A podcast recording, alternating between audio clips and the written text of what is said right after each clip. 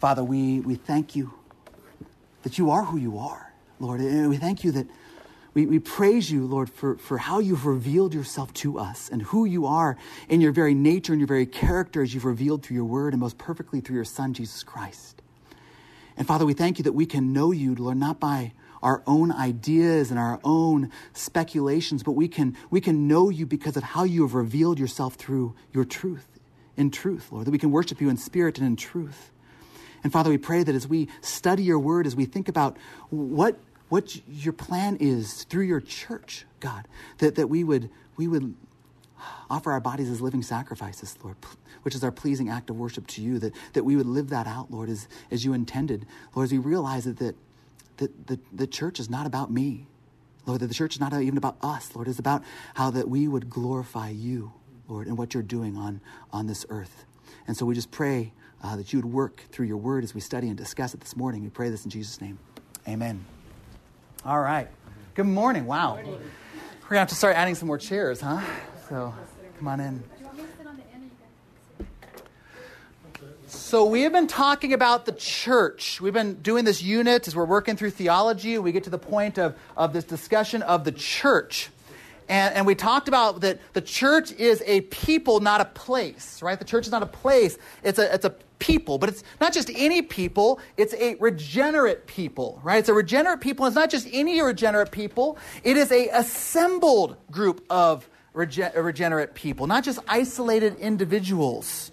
Right, and, and we started looking at that, that what does it look like when the, the, these, these people of God's church assemble together? What does that look like? And, and, and we said that what it looks like is it's not just, ah, oh, we'll hang out every once in a while as we feel like it, but there is a, a commitment to one another. That as we look at, that there's different ways you describe the picture of the, the New Testament church, and, and one of those is that picture of one anothering, right, of one another's.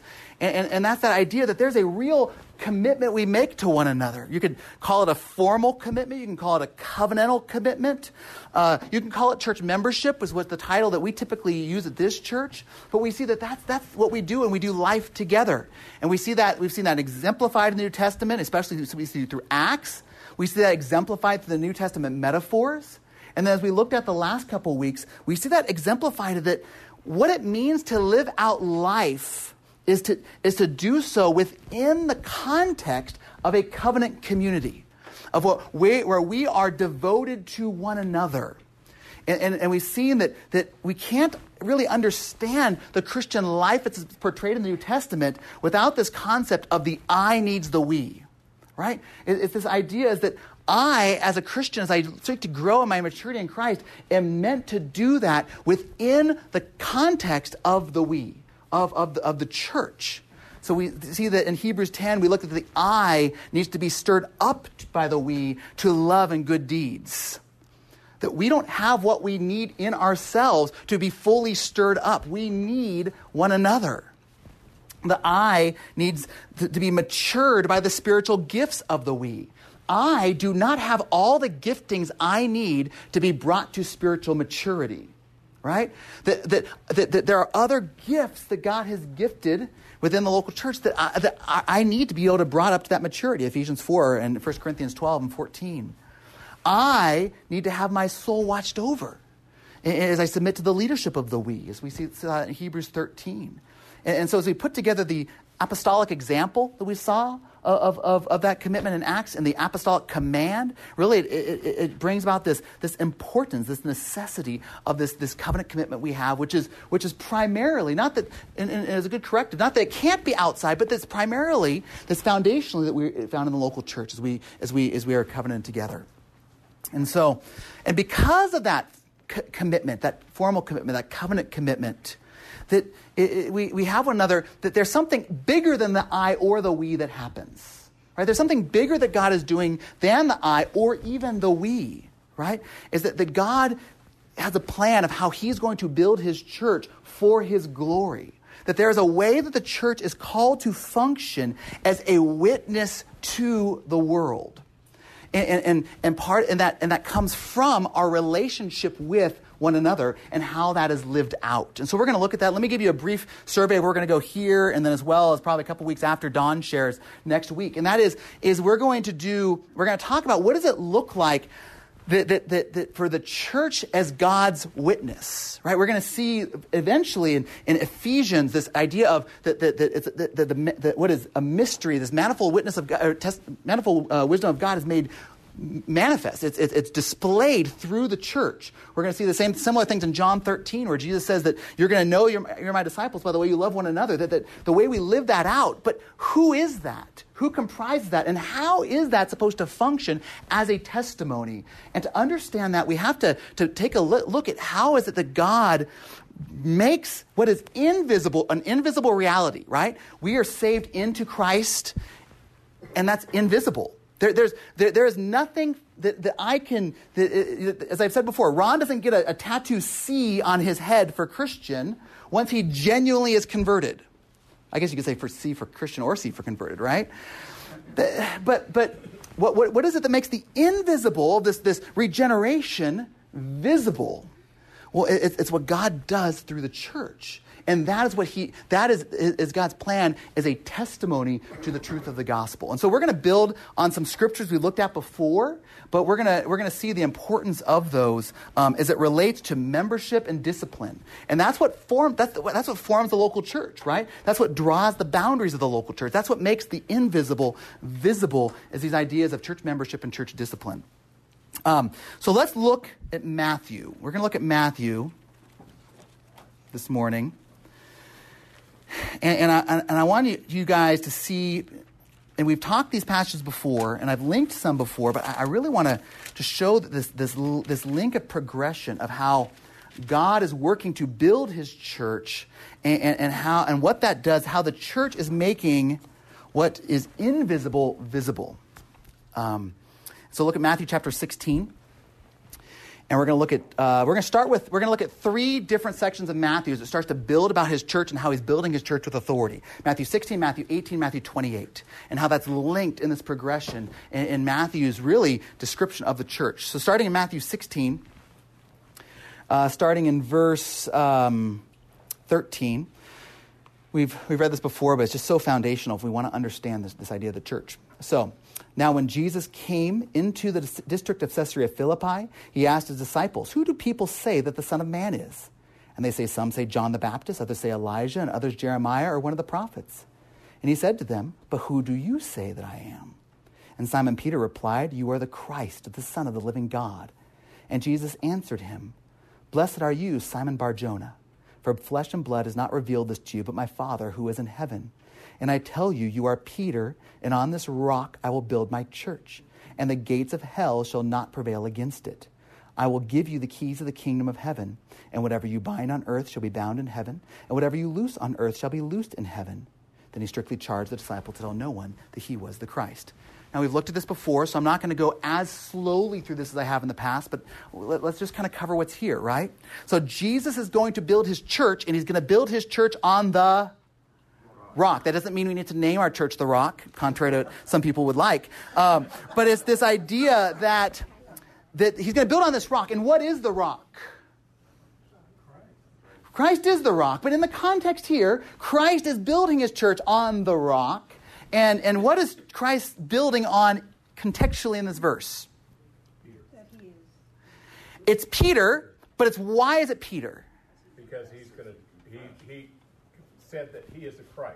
Yes. So Peter and Peter's confession, right? So people have tried to divide this with, as I've said, between church history of the Catholic Church saying it's just Peter and he's the first pope. Well, there's nothing in there about that. And the, and the Protestant reformers came around and said, no, he's not talking about Peter at all. It's just Peter's confession.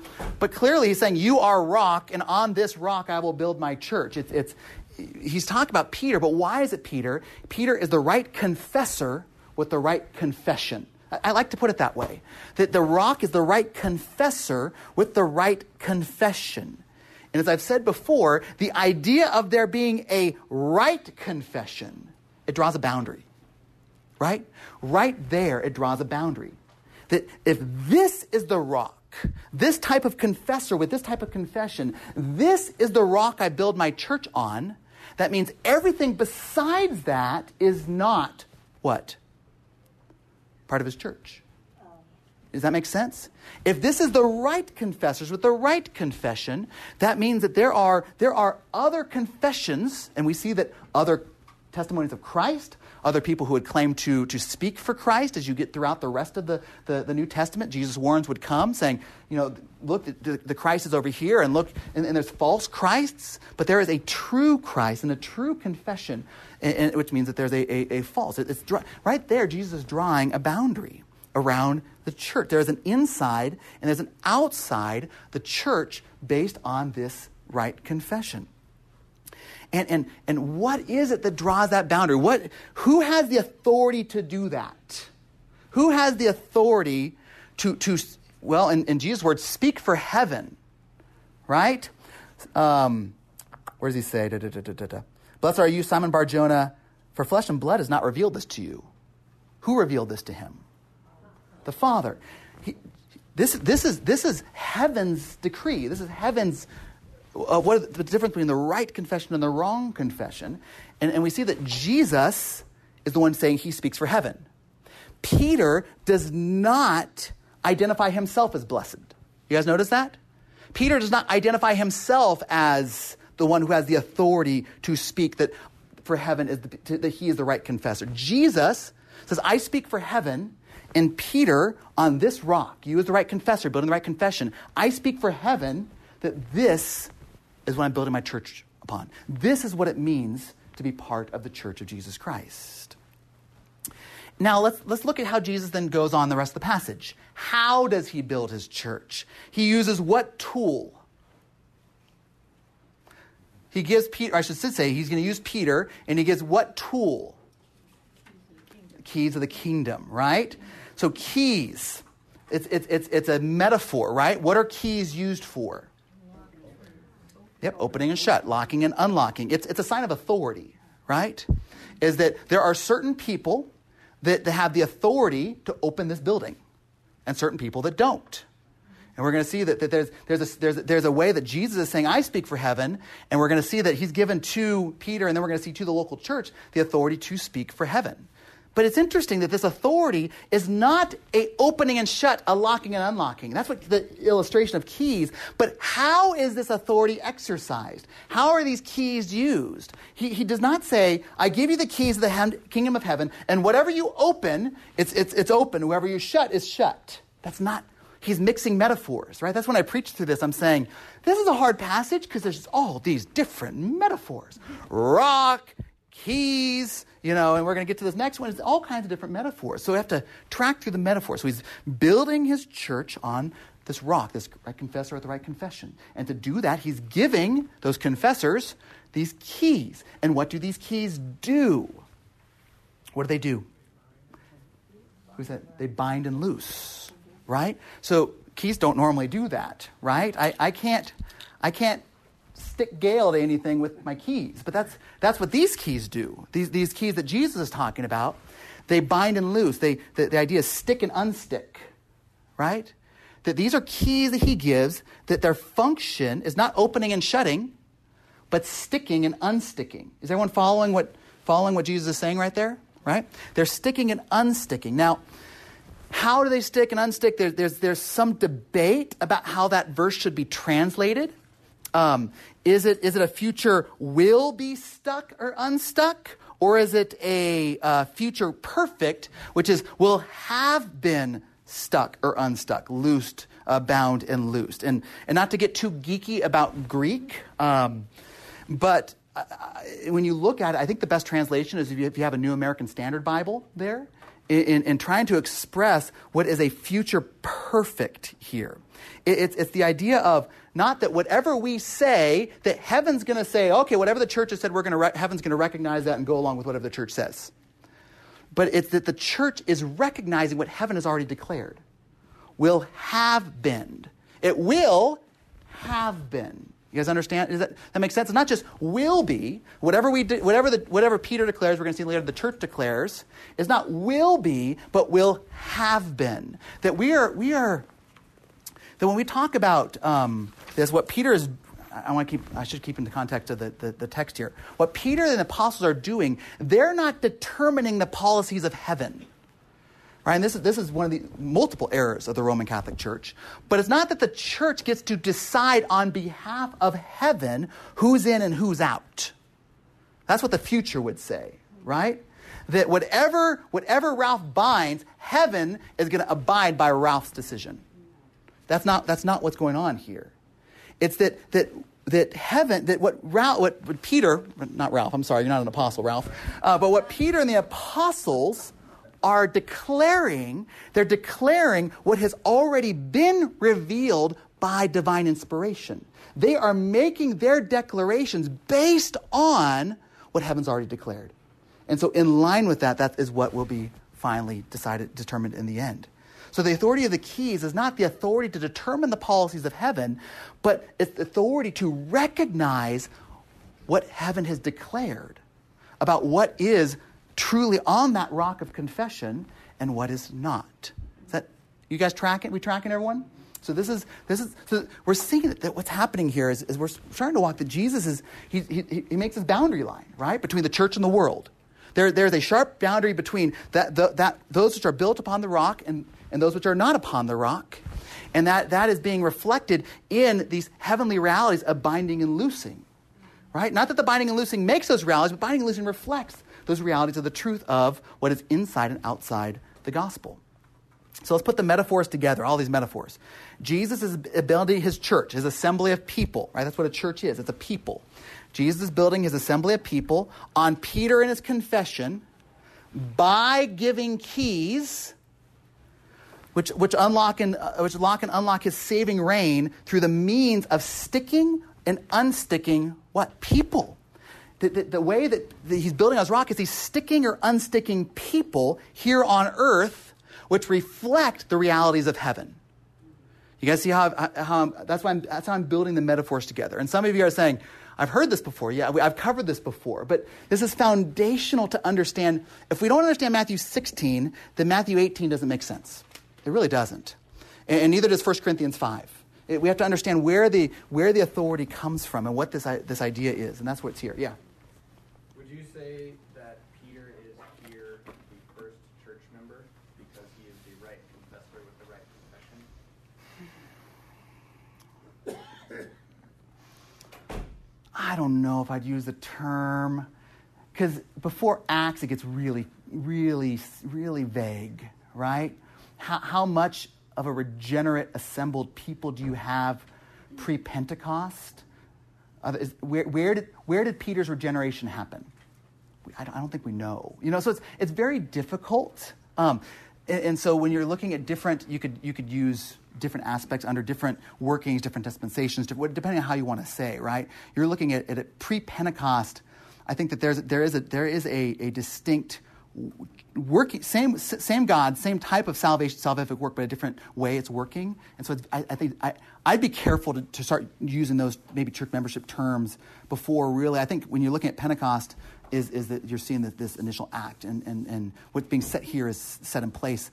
That they understood something of that to where once the Spirit came, that there was that was put in place. I, I, I'd hesitate to say that, that the disciples are a church, you know, and so he's a church member pre-Pentecost. I, I just don't know about that one. So, yeah. You might say he, he, is, he, has, he is the right confessor with the right confession, and I will build my church on mm-hmm. people like this, mm-hmm. people who are the right confessors with the right confession, and that's going to start officially. Yeah. When the Spirit comes and dwells. Yeah, yeah. I think that when you start looking at the, the scope of redemptive history, I think that that, that that's where it's, that that's where it happens is, is is after Pentecost, and so yeah, yeah. So when he uses so this conversation predates the, the church, and so he uses the word church there, yeah. And you're saying that means assembly of people. Yeah. So what I'm just I always wondered about that, and what. what the word meant there, and then what it meant to Peter. Like, was yeah. this like a, something he'd never, like, what do you mean? No, no, I, I would say, you know, that, that most research we'd look at, it, that it's interesting that if you look, and, and I have to look back at my notes for all the details, um, but um, if you look at the Septuagint translation of the New Testament, or the Old Testament, this is the Greek translation, this term, um, ekklesia, is, is, would be a, actually a common term that's found in the Old Testament for the assembly. The assembly of the people. So so I would say that that that there's the idea of the assembly, but Jesus is pouring in a fuller meaning as redemptive history goes along. And you see that later on, even in the New Testament. You see ecclesia used in Acts as, as, the, as the, the people of the city assembled together, the assembly of the people. It's an ecclesia. Um, and so you this idea of ecclesia, by its very nature, even extra-biblical, outside of biblical language, is this idea of the, the, the assembly of the people, the assembly of the citizens in a city.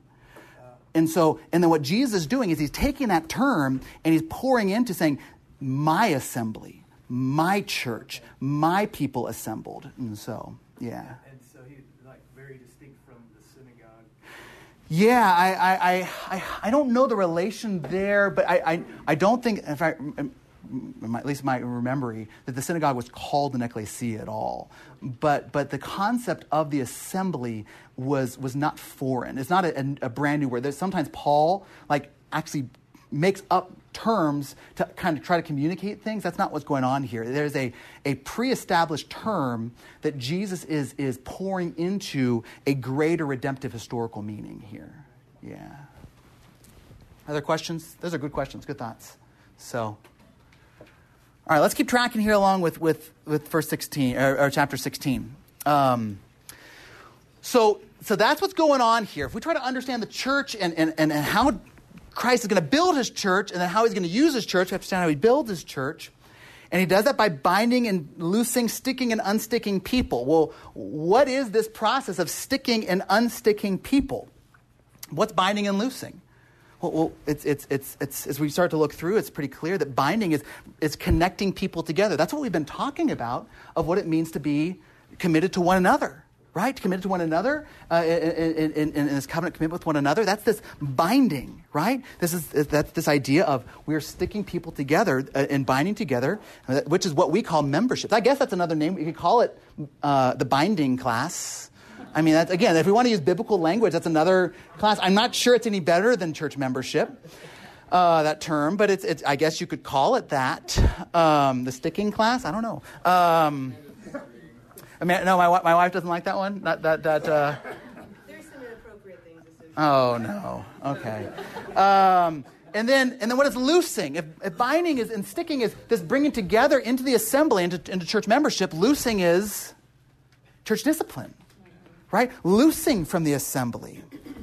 And and, and so, and, and again, I just want to re- re- reflect.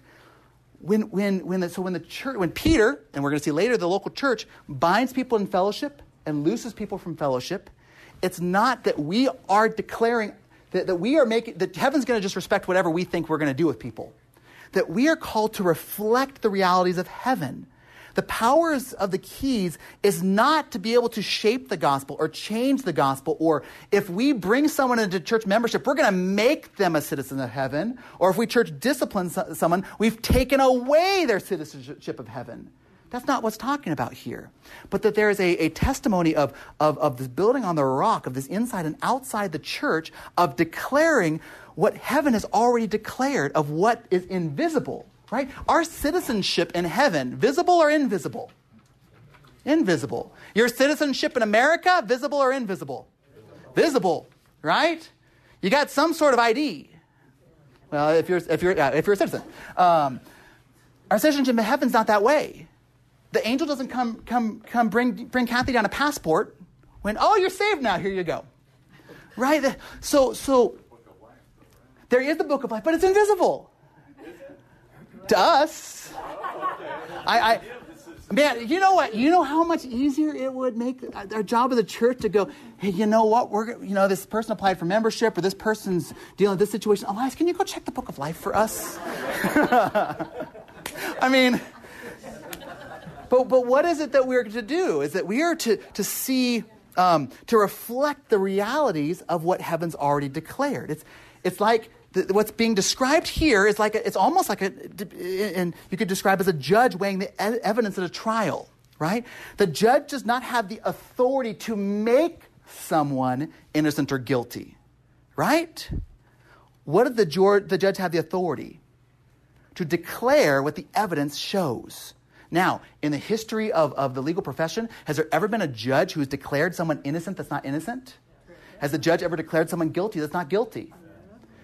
because he is not the decla- he is not he's not able to make them that. He declares what the evidence shows. And that's what Peter is to do, and we're going to see later, again, I keep linking, we're going to see in Matthew eighteen, the church is supposed to do. We don't make people citizens of heaven.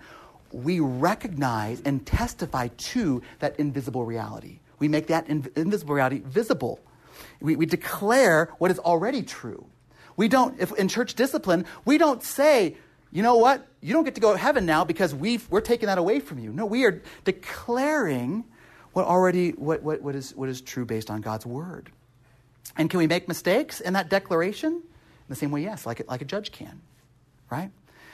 And so, and so, so again, G, just as Jesus had the authority to speak for the Father and declare that Peter was the right confessor with the right confession, to build him after after Pentecost to the church assembly of people that he's building, Jesus gives that same authority then that Jesus exercised then to Peter. That's what the keys are. That key, that keys of binding and loosing, of admitting and, and disciplining, is given to Peter and the apostles. So now they speak for heaven. Now Peter and the apostles speak for heaven. They mark off the boundary of the rock, of the church. But the problem is what? What's the problem today? If we say that Peter and the apostles are the ones that has those authority, they dead. Right? They're all dead. And so what does that mean? And so if we ask for the question, who speaks for heaven now? Who has the key, has that authority of the keys that marks out the boundaries of, of, of the church, of the kingdom, of, of, of those who are part of that, what he's building on the rock? And this is, you can't understand Matthew eighteen unless you understand Matthew sixteen. Flip over to Matthew eighteen. And we're going to look a little bit more at Matthew eighteen and, and, and the fullness of this picture of discipline, um, either at the end of today or pop, probably in two weeks, just looking at our time since I got a little late start. But here's what I want you guys to see, though. Matthew eighteen, starting in verse fifteen, talks about what do you do with a sinning brother? And this, this passage, this class we talked about is church discipline. But here's what I want you to key in. This is why I'm saying you can't understand chapter eighteen without sixteen. Why that the Holy Spirit inspired Matthew is he's writing this this this this gospel. You understand sixteen first and before you lead to eighteen, because look at chapter eighteen verse nineteen.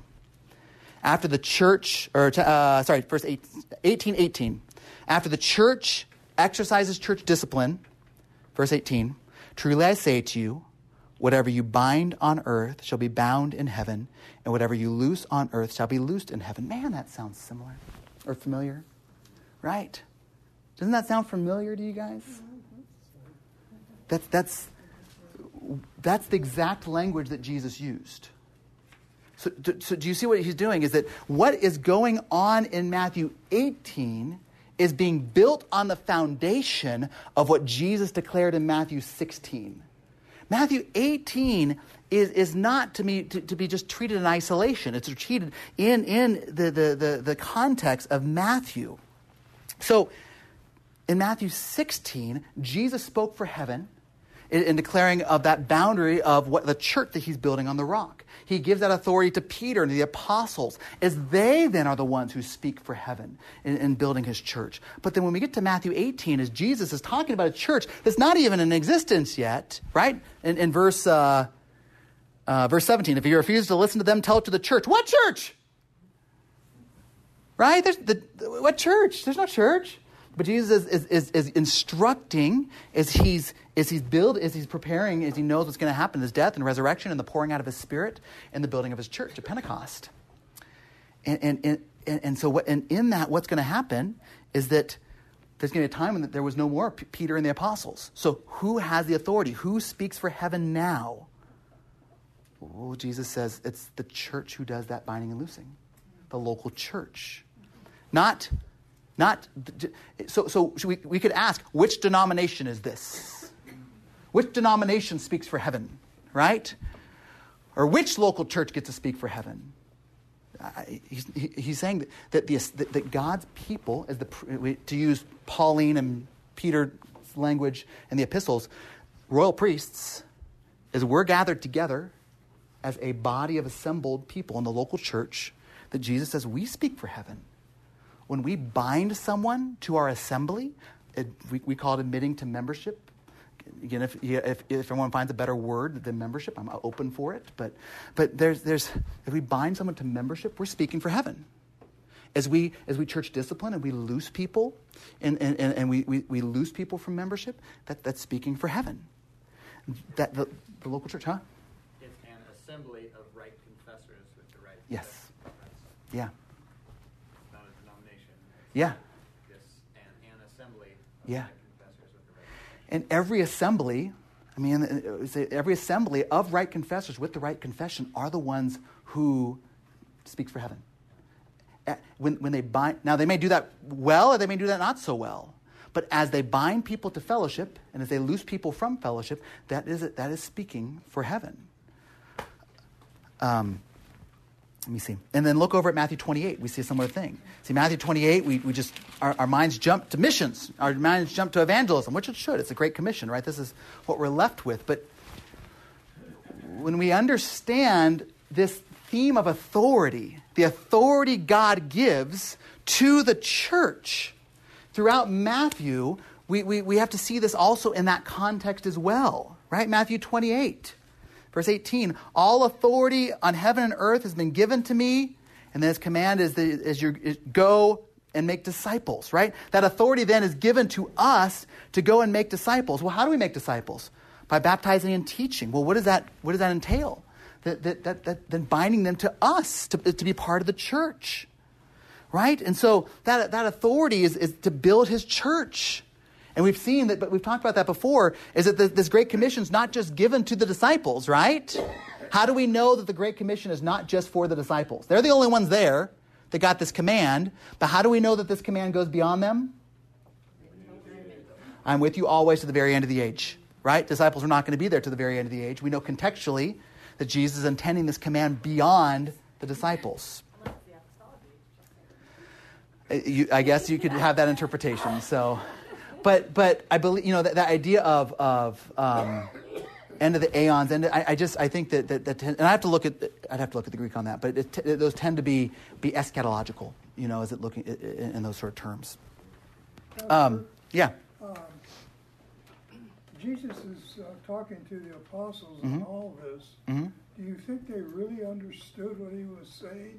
Because until Acts happened, you know, yeah. uh, and the Holy Spirit comes, they didn't have any way to do it. Yeah, I, I think the best description is, is not a yes or a no. I think that the way, if you look at the gospel account, it's this, right? And, and I think it's multiple levels. It's, it's dealing with Christ's identity. It's dealing with what, Christ's work. It's dealing with the kingdom. Is there are times it's like they kind of got it and then they don't got it, and they kind of got it and they kind of don't got it. And, and I think that's the best way. So to classify the disciples as one or the other is they understood or they didn't understand. I think is is misconstruing the biblical evidence, right? Because if you just read Matthew, Mark, Luke, and John, it's this. It's at certain points that they they get certain things, and the next day they just don't get the. And so. Because it, I think, it, obviously, then you look at a time where after the where the resurrected Christ taught them, right? So he's instructing them during that time he's here, and then clearly he says that the Spirit's going to come to bring to you remembrance of what I've said. That we see that post Pentecost is very clear, and, and there are some people that would say that that ideas of the church. That's why um, a lot of people uh, within not just liberal traditions, but But some, some some broader Christian traditions would deny, for instance, that Paul wrote uh, First and Second Timothy and Titus. They would say, you know, we, we'd say, but it says Paul wrote this, and like, no, nah, Paul couldn't have wrote that. Why didn't Paul write that? Because he's talking too much about how the church is supposed to be ordered and built, and and they didn't understand that. And, and I'm like, well, Jesus taught about it. And and he taught them things, you know, after his resurrection that, that that aren't recorded, and they seem to have some understanding in Acts. And so, just just that that's the only reason why we're going to discount Pauline's, Paul's authorship. It just doesn't make sense because they, they, they clearly that post Pentecost there was a greater understanding. I think that, that that the Spirit brought to remembrance, and they started to live these things out. And so, yeah. Like you're teaching a child. Yes. You teach them things they don't understand. Yeah. It doesn't stop you from teaching them. You teach them, yeah. and they'll understand some of it. Yeah. And then later on, as they get older, they learn more, yeah. and they understand that more fully yeah. because you're teaching something new. And clearly, I would say that Matthew understood in a way of the importance of, of selecting that and recording it in, in his gospel. Um, All right, let's let me let me wrap things up, and we're just not going to get to the rest of Matthew eighteen today. But but let, let me just wrap it up this way. Um, when we look at our commitment to one another, it's not just about me, and it's not just about you. It's about something that Jesus is doing in building his church, is is, is defining the boundaries of his kingdom work within his church. In a way, what we can, all that we've been describing here, this declarative nature of who is part of the church and who is not part of the church, who making the invisible reality of regeneration visible in our binding to one another, we can describe the church as God's embassy. I, uh, uh, Jonathan Lehman has written on that. I think he's right. I think it's, it's a good analogy, is that an embassy has the authority to represent the, uh, uh, the, the, that government. In the same way, we are the embassy. The church is meant to be an embassy to represent the authority for the kingdom of heaven, to speak for heaven. The embassy does not make citizens, but recognize who are true citizens and, and binds them to that country. So if, if you're in a foreign country and you lose your passport, you know, it's not that they can make you a citizen at the embassy, but they can declare your citizenship and give you that passport as a symbol that you really are a citizen. And that's what the local church does, right? The local church does not make people Christians when we bind people into fellowship, but there is an importance of displaying to the world of who are the right confessors with the right confession, right? And, and that's that. How does that done? That is through binding, binding and loosing in Jesus' words.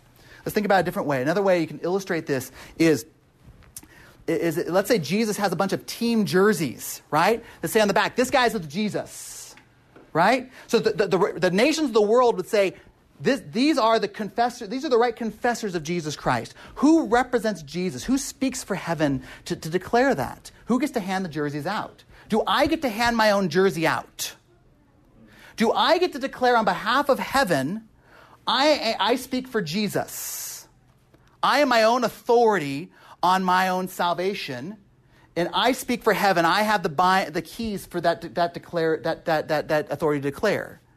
No, right? In fact, Jesus promised that many would come to to, to, to be falsely speak in his name, to falsely declare that they're with him. I mean, we look at everyone from Adolf Hitler to David Duke claimed to speak for Christ.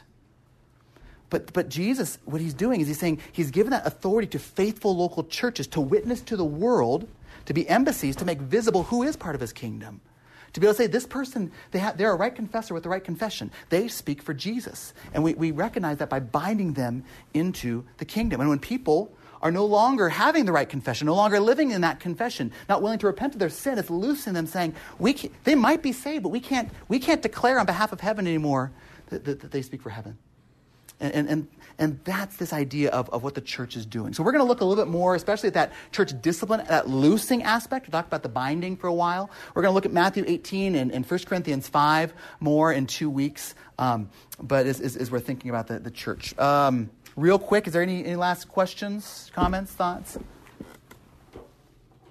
you just say, so I can't declare for myself, but the church here, by being a member, the church will declare that I am? I would say that not this church, but but the, the local, that's what Jesus is saying in Matthew sixteen, right? That the local church, a faithful local church, right? That's what that that's what that's what it, that's what membership was intended to be, right? Is it to say, I no longer just speak for myself. That God's people, those confessors of right confession, are saying, this is the right confessor with the right confession. And so, does that make sense? To be bound. Yeah. To, to be bound into that assembly, right? And, and which is the opposite of being loosed from the assembly in church discipline, which is saying, we can't recognize this person as, as the right confessor with the right confession. Does that help? Is that... I, it, it, that's why it's, I know it's, and that's why I figured, I've talked about this a lot, but I'm going to go through it again, because even for me, just trying to wrestle through this, and, and, and, and but I think that if we're saying, how do we understand the church as Jesus described, I think we have to wrestle with some of those those categories. And so, I get it. It goes in and out. Yeah, yep, yep. No, I, I get you there. Yeah, yeah. All right, let me pray for us, and we'll we'll go to service. Father, we thank you. We thank you that we, as Ephesians says, we're we're once not a people. We were outside the people of God. We were outside of, of your, your assembly, Lord. but you saved us, you regenerated us, you gave us new life, and you you you brought us in, you grafted us in, you you made us part of your people, Lord. And we thank you, Lord, that that's not true just in an invisible way, but in a visible way. Lord, that you brought us to be with people who would weep with us when we weep, who would rejoice in us when we rejoice, who would stir us up to love and good deeds, Lord, who would who would who would help us to bring go to maturity as we as we as we serve one another, and, and as we, Lord, would, would work together to be a testimony, Lord, to your glory to a watching world. Help us to to, to, to understand this more. Help us to understand your revelation more, and help us to live that out more. We pray this in Jesus' name. Amen.